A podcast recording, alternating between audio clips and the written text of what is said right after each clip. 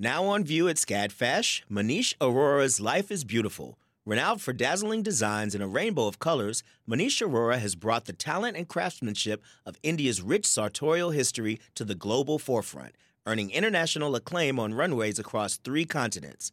Designing in India since the 1990s, Arora's glittering garments celebrate extravagant expressions of self through varied materials, techniques, and silhouettes in a triumphant union of Western and Eastern aesthetics adapted to today's multicultural society with a touch of humor. Find out more at scadfash.org. Support for WABE comes from 100 Miles, a nonprofit committed to preserving Georgia's 100 mile coast. Protecting this critical coastal ecosystem takes all of us. Watch the stories of the innovators and future leaders who help keep our coast flowing at ourgeorgiacoast.org.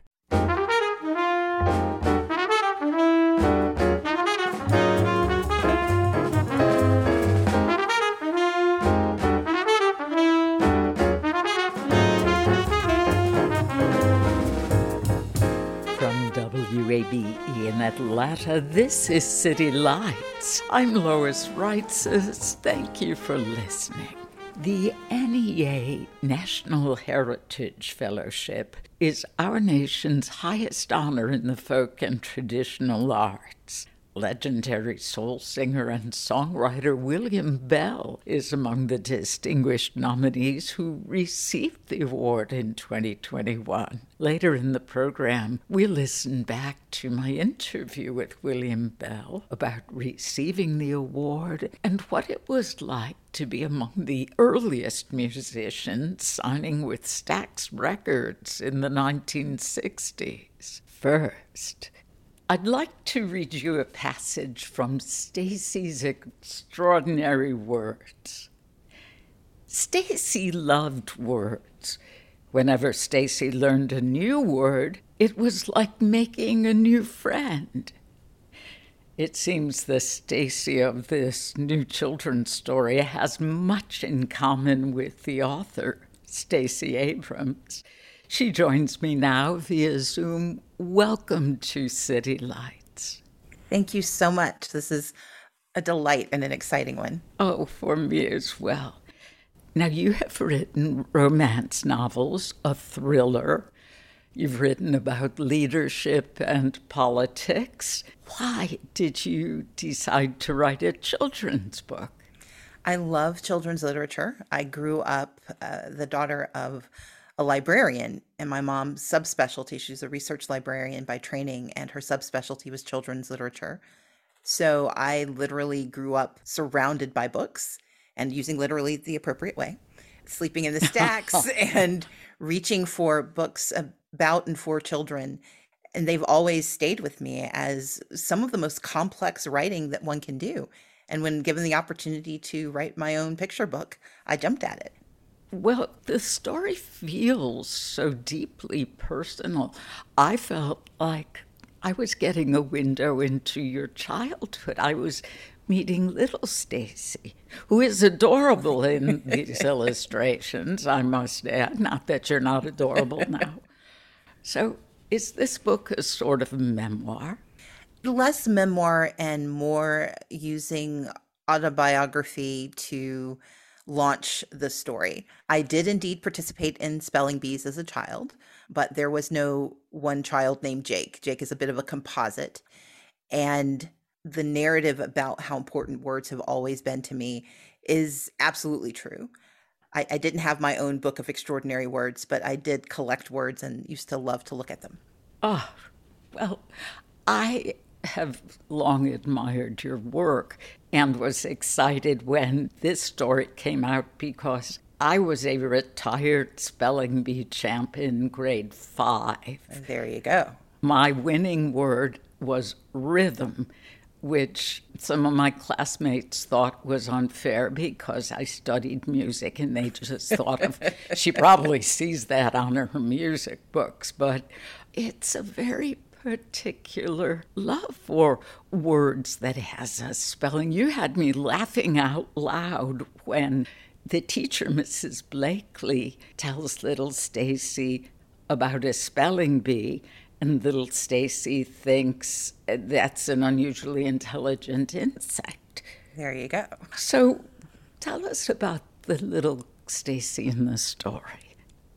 Stacey is in the second grade and she is having difficulty acclimating, but her teacher, her second grade teacher, Mrs. Blakesley, recognizes that she loves words and that those are friends, that this quiet child has turned to words to help her understand where she is.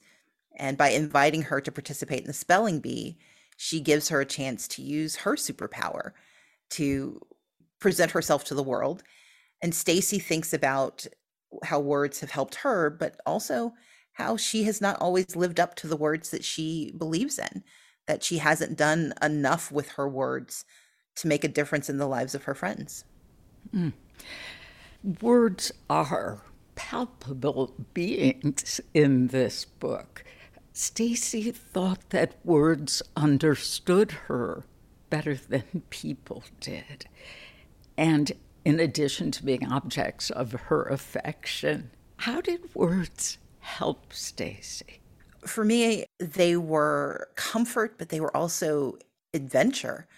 When my mother would say, Go look it up, this was not a rhetorical statement. We had every reference book at our disposal and thus I grew up looking upwards. And I remember time and again getting caught up reading not just the word I was looking up, but looking at the words around it and looking up the reference words.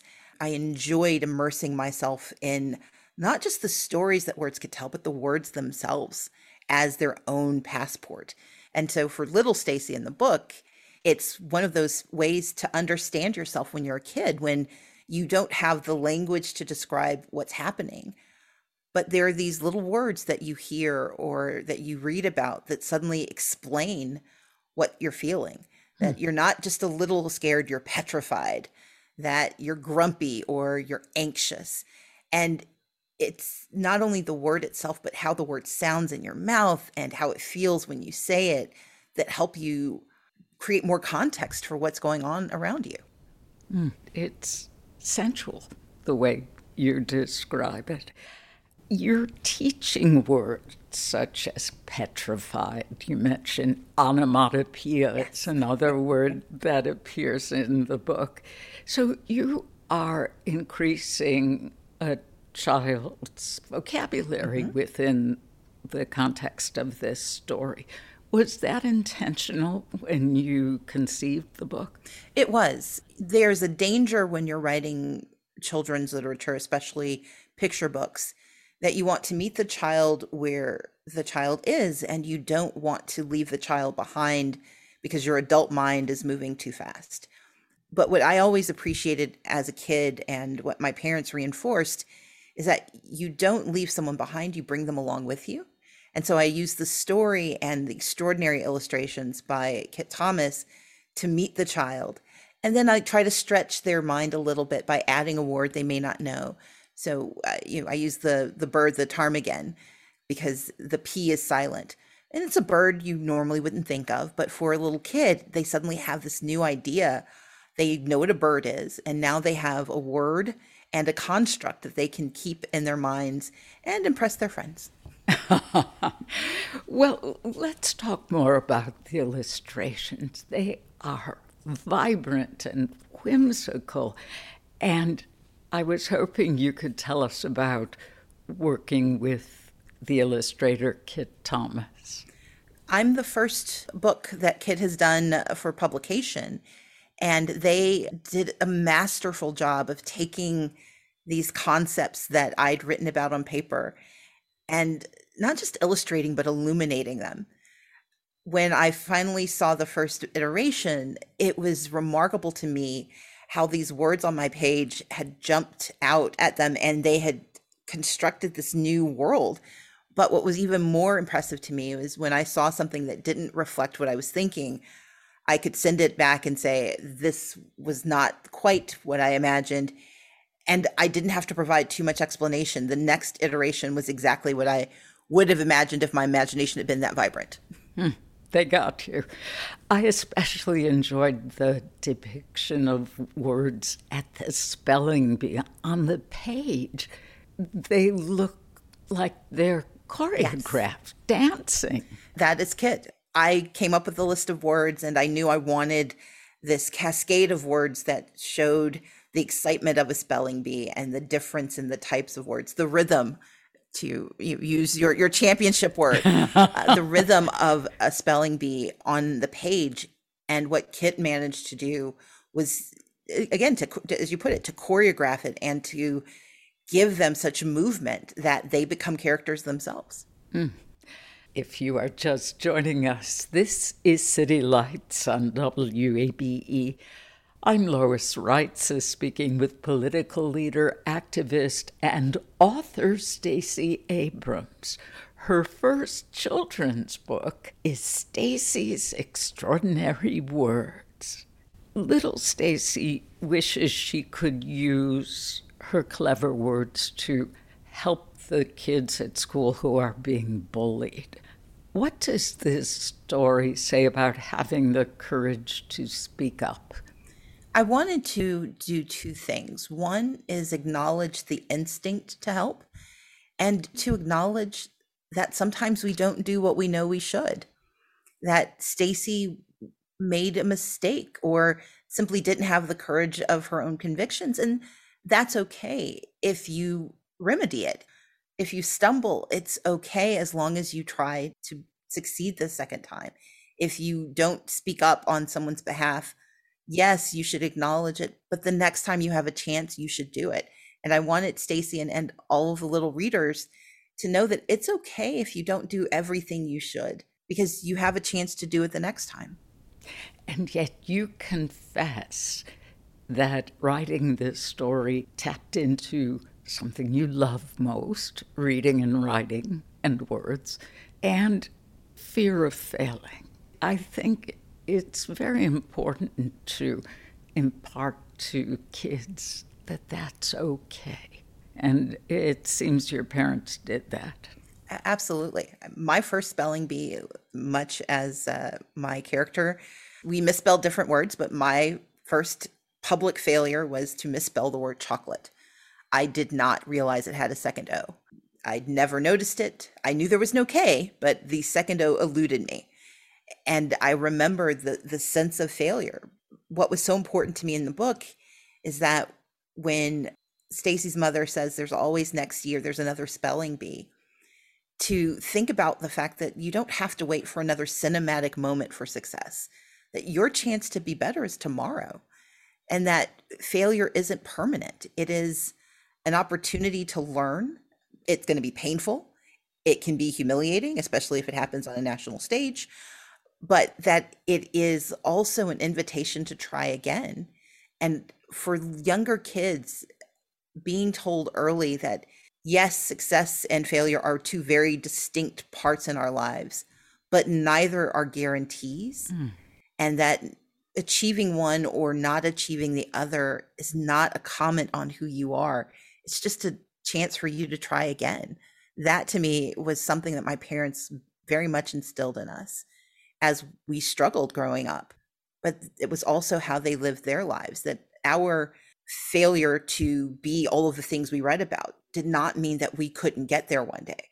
It was just going to require a new type of effort and perseverance and resilience.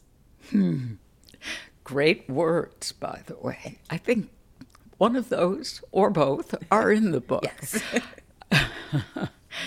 in the author's note, we learned that there was a real life Mrs. Blakely, the second grade teacher. Would you talk about her impact on you at the time you moved into her class? If you remember being a first grader, it's your opening invitation to being in the big kids school.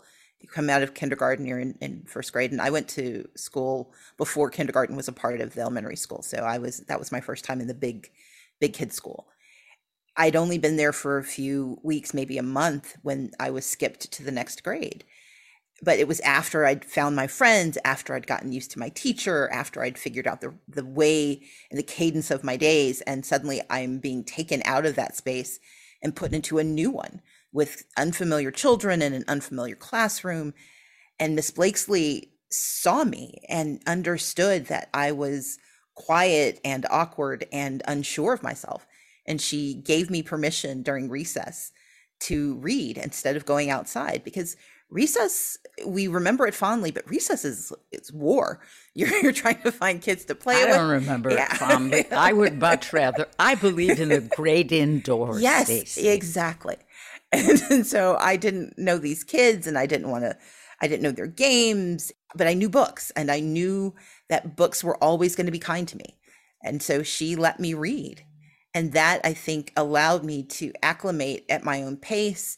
And then when she put me in the spelling bee, it was also a recognition that what had moved me into this new space wasn't a flaw. It was a good thing. My my love of language my ability to spell had been something i was teased for.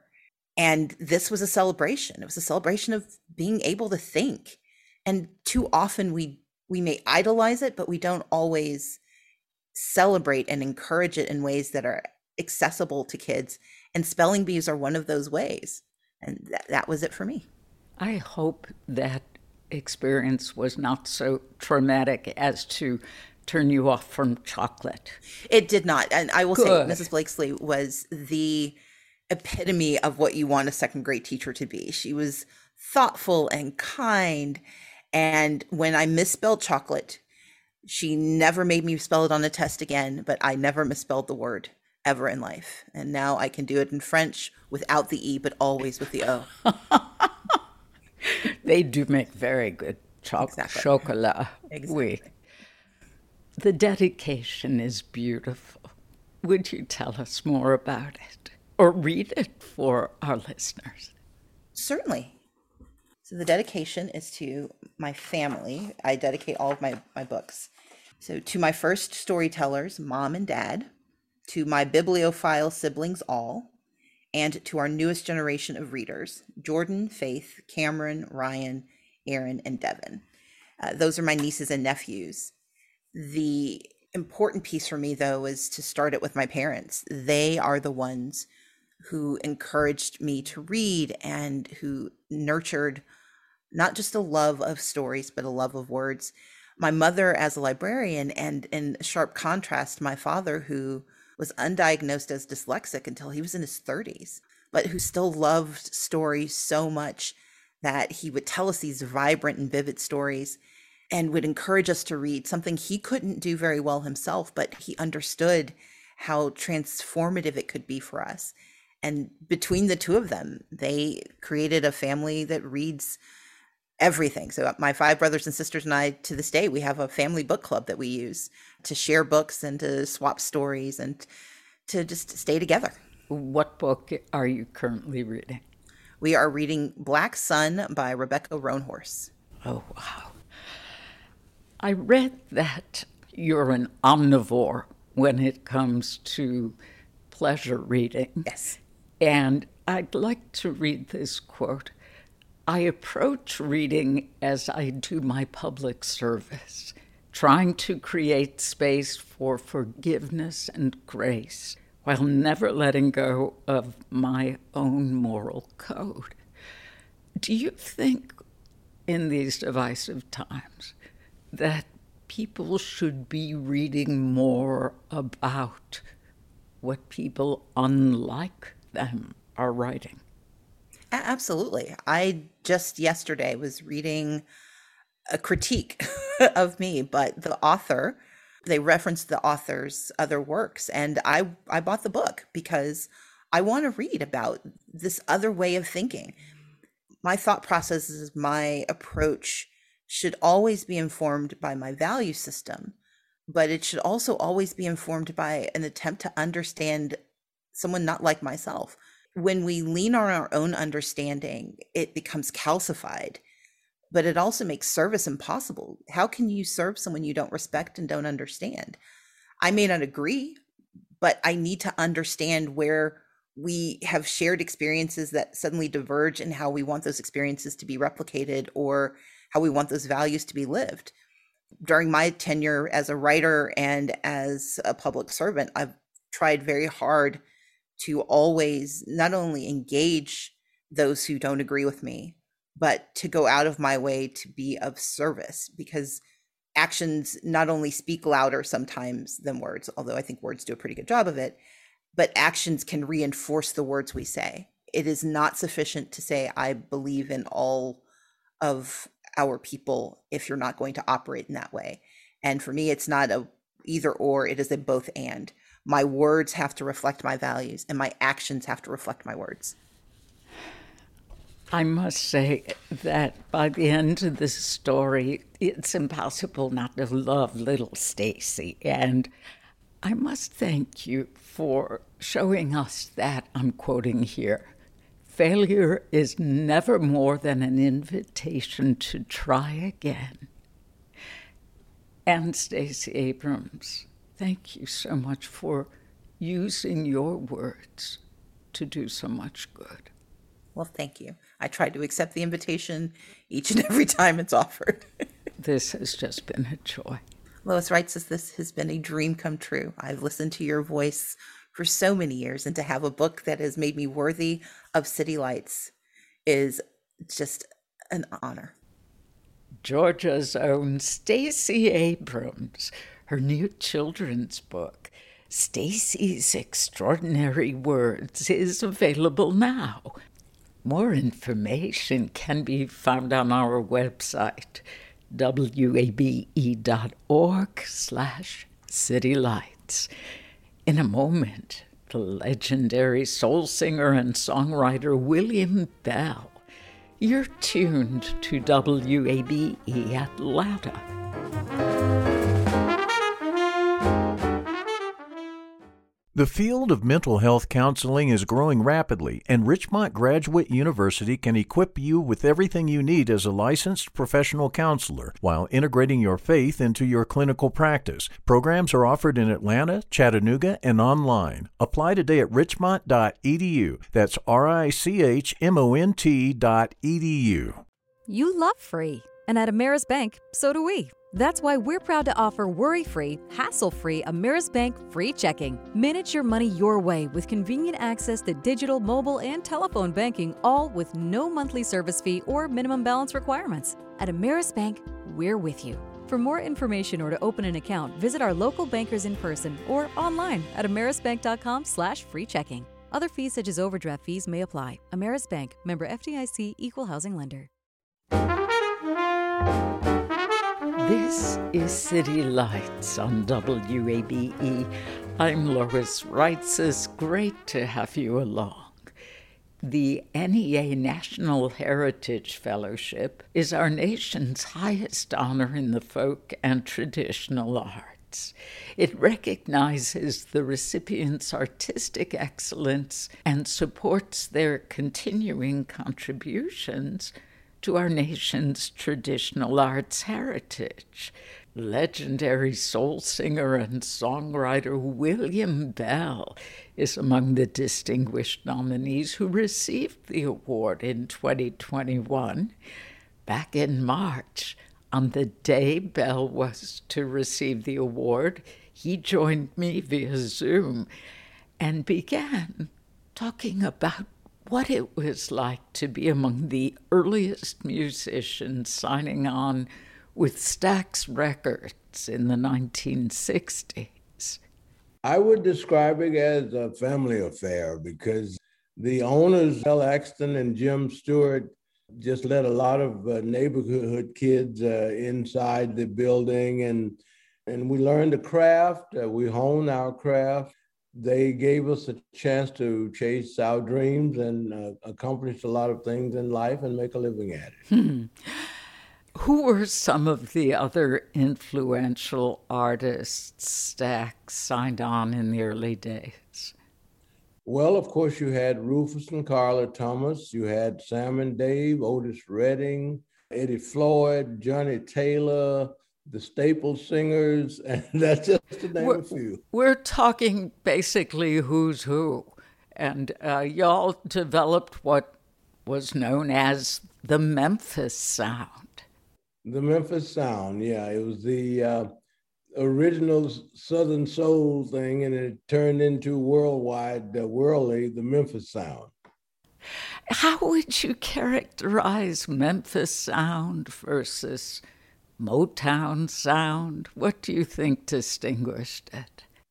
I think it was a combination of everything that we had been exposed to on the radio because we had uh, a couple of radio stations, one black and one white one that all of the people would listen to. But on those two stations, we heard uh, not only R&B, rhythm and blues, uh, we heard gospel, we heard jazz, we heard rockabilly at the time, which is pop now, and uh, then we heard country. So we heard everything on one station. So we had uh, our influences were varied. Yeah, and you could experience and either draw from these influences or add to them in your case, which you certainly did.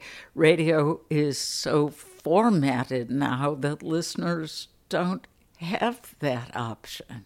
There is a lot of merging of the genres of music now, though, but back then, uh, in the studio, we had both, before it was fashionable, black and white recording and creating together. And that was the sound. And the, the actual musicians that played on, say, 90% of those records and recordings uh, were like Booker T and the MGs. And then we had two blacks, Al Jackson and Booker. Al played drums, Booker played organ and keys. And then you had Steve Cropper and Duck Dunn, who uh, Steve Cropper, of course, is well known with his guitar work, and Duck Dunn with his bass work. Yeah. Technology was very different. It was non existent in those days.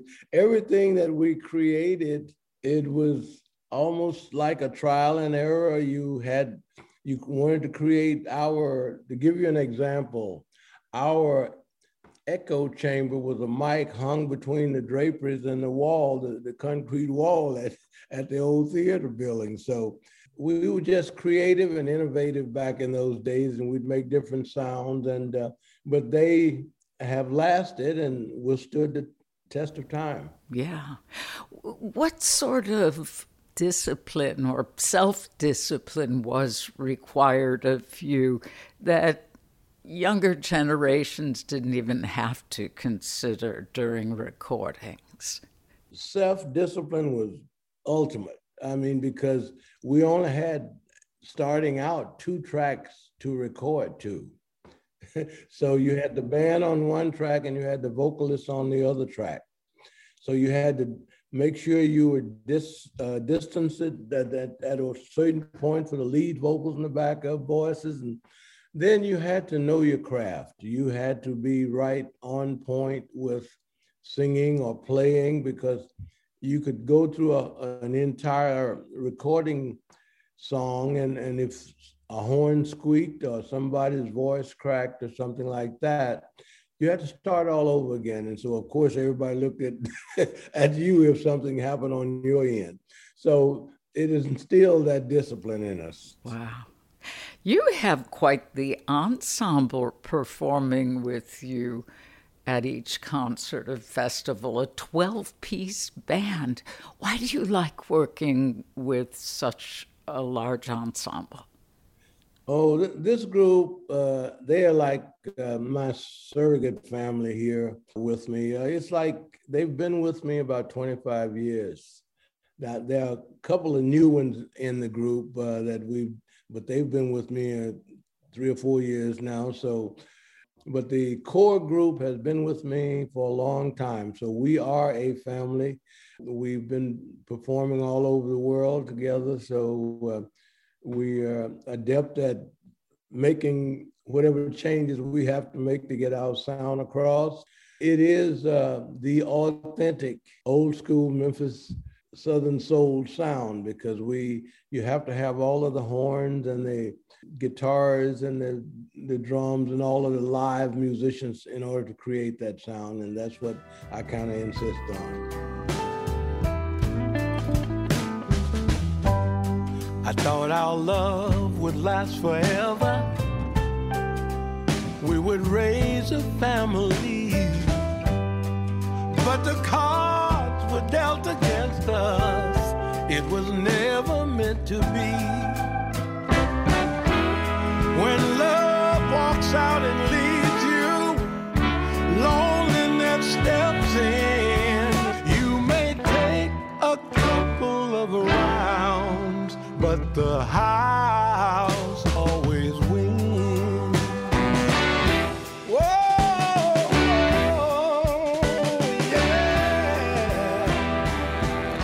Oh, I love it. Oh, those horns make such a difference. Oh yes, the energy that it, it puts out with having live musicians on stage is just unreal. Oh, and how we miss that in these pandemic days, especially. I know it, that's been quite a test for us, but we have resigned ourselves to just be creative now. So we, I have a studio, so we do a lot of work in the studio where we can social distance and all of that. And uh, so we've been doing a lot of things there and, and to uh, perform them uh, like uh, virtually. Yeah, well, as part of the virtual presentation for the NEH Awards, viewers will be able to hear some of your music. Yes. Can you tell us which songs will be presented? Well, I did one of the old ones, which is uh, the first one that I recorded was Stax with You Don't Miss Your Water.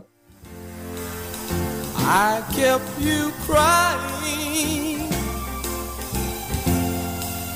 sad and blue. I was a playboy. I wouldn't be true. But when you left me, and said bye-bye. I miss my water, my well ran dry. And then I did one of the ones from my Grammy winning last CD, which is This Is Where I Live. La la la yeah. I was born in Memphis in a different world. Now that time has come and gone. I was just a little boy when I heard Sam Cooke singing, A change is gonna come. It touched my soul and let me know there's a promise of a brand new day. Then I left my home, started out on my own.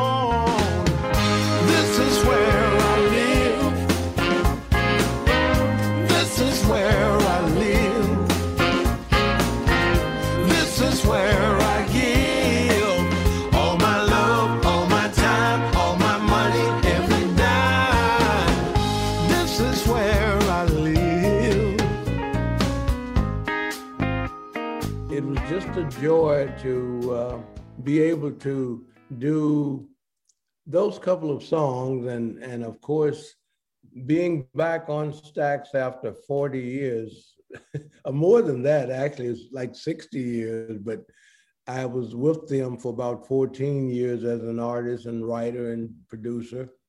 Then uh, I started my own thing after they, of course, went under as far as filing bankruptcy and all of that.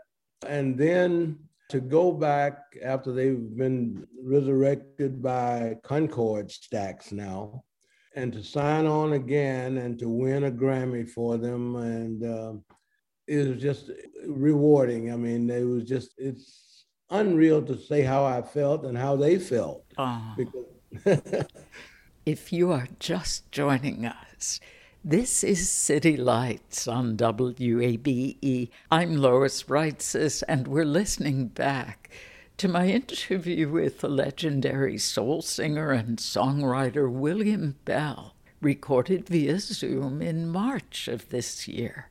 Coming full circle. yes, absolutely. Would you talk about your mentorship work with young musicians and the Stax Music Academy? Oh, yes. About 20 years ago, we decided that we wanted to buy back that lot that Stax had stood on and build that building back and start a, a school for the kids that they could learn the craft and chase their dreams also. So we did that with a few of the, I think Isaac Hayes, uh, Parker, David Porter, myself, and Rufus Thomas were the first ones that sat down to uh, talk about doing that. And we did concerts and things to raise funds. We finally were able to uh, acquire the lot that Stax stood on at the corner of McLemore there we uh, found the original blueprints of the building and we built it back to spec. And we opened back up and started the Stax Music Academy. And it's just wonderful how those kids have grown and blossomed and gone on to become successful musicians and artists in their own right. And that I'm just like a proud grandfather because I sit back and smile every time I see one of the kids achieving something. But we've had 100% graduating um, classes for about seven years. And Berklee, the School of Berklee Music, has given full scholarships to, I, I think, maybe 10 or 12 of our kids already. So, uh, and we work closely with Berklee also. Mm, really worthwhile work. I know you've lived in Atlanta for several years and you call Georgia your adopted home. How do you think this state has grown musically in comparison to Memphis, which has a much older tradition? I think Georgia has grown tremendously in both the industries, music and movies. But when I first moved here in 74, there weren't many musicians here. I think uh, it was Hamilton Bohannon, and then I moved here, and of course James had the Future Shock show here here on Turner, but he lived in uh, Augusta, so there weren't many musicians here. They they have a lot of musicians out of uh, Atlanta, that have gone on successfully, like Gladys and different people, and Hank Ballard and the Midnighters, and I can go on and on, but they always had to uh, go someplace else to attain that success. And, and after I came here, I was here for a couple of years and uh, finally settled in after I, I loved Atlanta when I first were coming here during concerts. And I fell in love with it. It was similar to Memphis, but only more a little bit more progressive than Memphis and had more things with the arts community. And so I moved here for that purpose and built a home and built a studio and production company here. But I was welcomed in with open arms. And uh, after the second year, I think I was here, Clarence Carter moved here. So now with LaFace and all of them, and Dallas Austin and all of the guys that started the hip hop thing. Uh, it it is just wonderful to see how Atlanta has grown musically. Uh, I see the same thing that happened with Memphis happening in Atlanta now. Really exciting. This NEH award honors our nation's traditional arts heritage.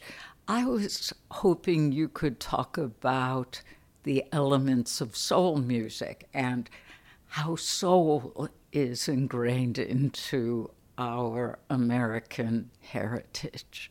Actually, soul music developed through the churches during uh, slavery time and then after slavery. The blacks people would always, after working in the fields and everything, they would sit around the campfires and everything in their little communities and, and sing songs. And that developed into Sunday mornings going to church. And then from that, of course, the same people that were working in the fields, they like to dance and party. So a couple of the blues singers like the Robert Johnsons and the, the older musicians that started, you know, the, the Muddy Waters and the Howling Wolves and the, all of those guys, they started working in these what they call um, we call them now juke joints. they were houses more or less that they turned into some type of a, a, a, club that people would come to on the weekends after working hard in the fields and then uh, they would go there saturdays and then they go to church on sundays so they got a full dose of blues and, and gospel so when we, when we started this soul thing most of the people that were in soul music including sam cooke that started this soul craze he came out of church and he sang, with the Soul Stirrers for years and then went on to do secular music. After Sam, then uh, other artists realized that they could make a better living singing secular music, so we joined in. It just became popular with the people because they got mainly the same feeling because we were gospel singers singing in the church choir and singing solo in church, and some of us were preachers like Solomon Burke. so we were the same people, but we were doing music that talked about life and talked about the struggles of life, and people just readily identified with it. So soul music blossomed and it became what it is today. But you have the same musicians that play in church played in the uh, recording studios to create it. It's all from the soul. It's all from the soul. I mean, and they say uh, in our community that you can never find a soul singer that will sing the same song identically the same way because it's all how you're feeling that story you're trying to tell at any given time. That's very true. We sing according to how we're feeling at the moment. Said I'm sorry, babe, for.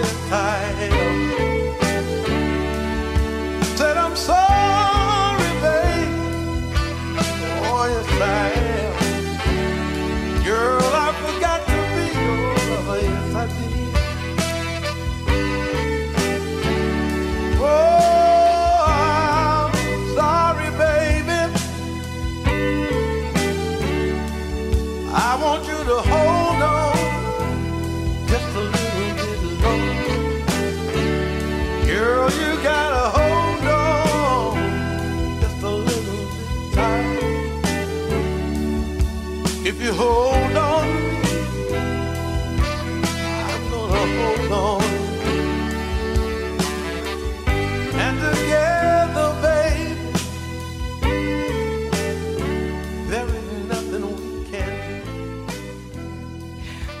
is your hope for future generations carrying on the tradition of soul?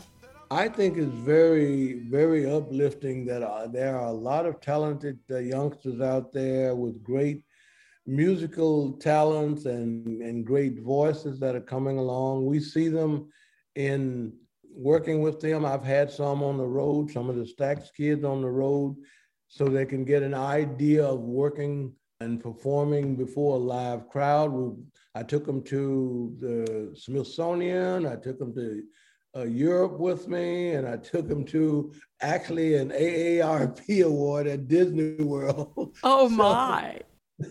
so they've seen the whole gamut of it, and they perform themselves, and it's very good for them to get that experience. But I think soul music is alive and well in the youngsters, and uh, there are a lot of of them that's coming along and they put a different little spin on it and um, because this is their generation just like we put a spin on bb king and bobby bland's generation.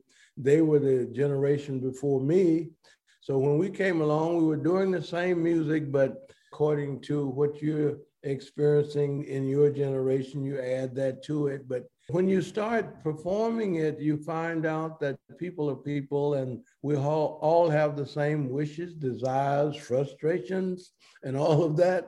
And no matter where you appear in the world, some, some of the audiences might not uh, speak fluent English or something, but they feel the impact of soul music because of the feeling they get from the delivery of it it's the same people all over the world. And now, of course, with technology, we it's world music. Ah, yes. Interesting.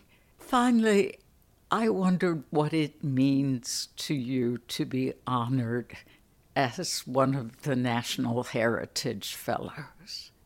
It is just like I said, it's a wonderful feeling. I'm elated over it, but I'm humbled because you just never know as an artist if anyone's listening, you know, or watching what, what you're doing. And there's so many trial and error and pitfalls in this business so you wonder sometimes if you if you're making a dent, a dent in it. But this is a, an affirmation that people were listening, people were paying attention, and that I was able to develop and bring something to the table for the generations that will last, and uh, that's a that's that's a good feeling because the music will last longer than the, the, the live bodies. William Bell, I don't think you have to worry about anyone listening. History has spoken. People have been listening to you for decades, and it's just a joy to see you receive this recognition and honor during your lifetime. Congratulations. Thank you so much. The legendary soul artist William Bell from our interview in March of this year. Coming up, the next segment in our series, Speaking of the Arts, where we hear from Atlanta artists in their own words. Today, featuring puppet maker and prop fabricator Sam Carter. You're tuned to WABE Atlanta.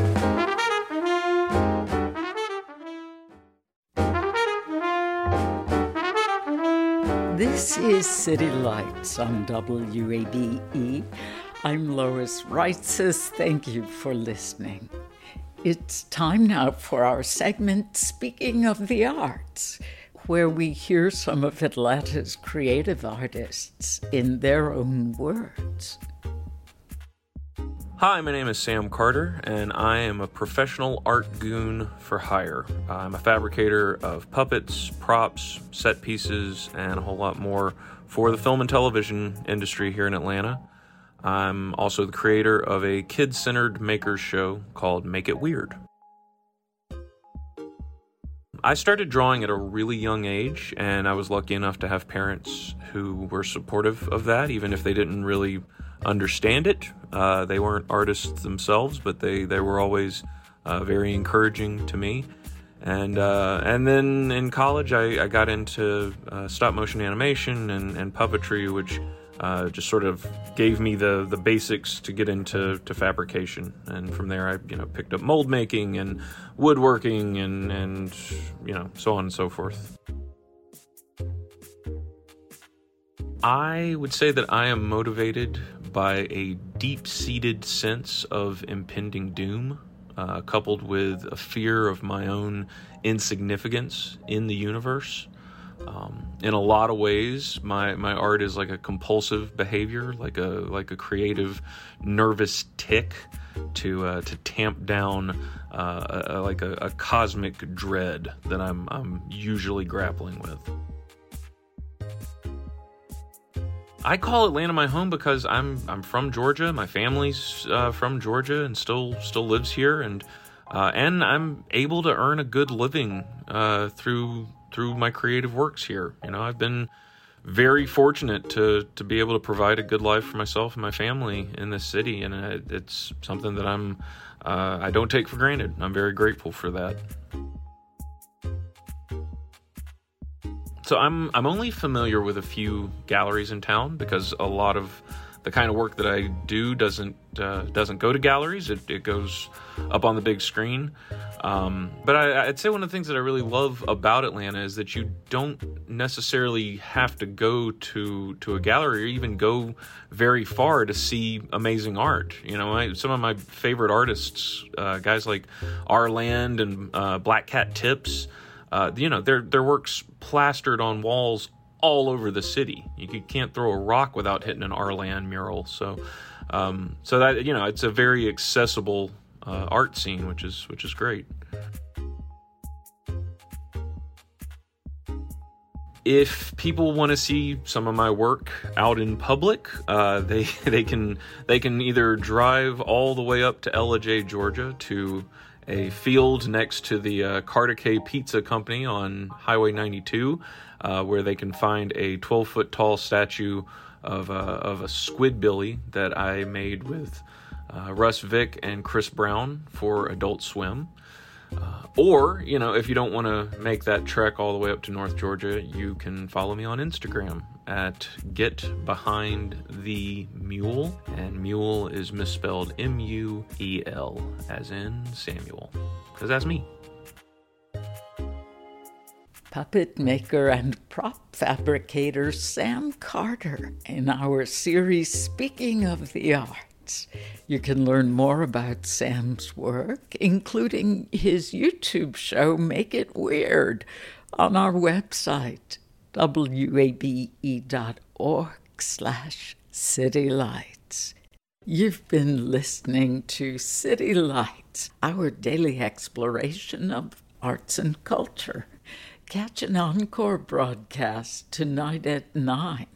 Tomorrow at 11 a.m., we'll revisit my conversation with producer and director Shayla Harris about the documentary The Black Church. This is our story, this is our song. The series will have an encore broadcast on our television station, ATL PBA, next week, beginning Monday, January 3rd. If you missed part of today's show, you can catch up on our website, wabe.org slash citylights. There you'll find our complete archive of interviews so you can listen to City Lights on your schedule. City Lights senior producer is Kim Drobes. Summer Evans is our producer, and our engineer is Shelley Canavy. I'm your host, Lois Reitzes, and we want you to connect with City Lights on social media. Share your feedback with us on Facebook at WABE City Lights, or check out our pictures and videos on Instagram, where we are at City Lights underscore Lois Reitzes. And of course, I'd love it if you'd follow me on Twitter at L O I S R E I T Z E S. Thank you for listening to WABE Atlanta's Choice for NPR.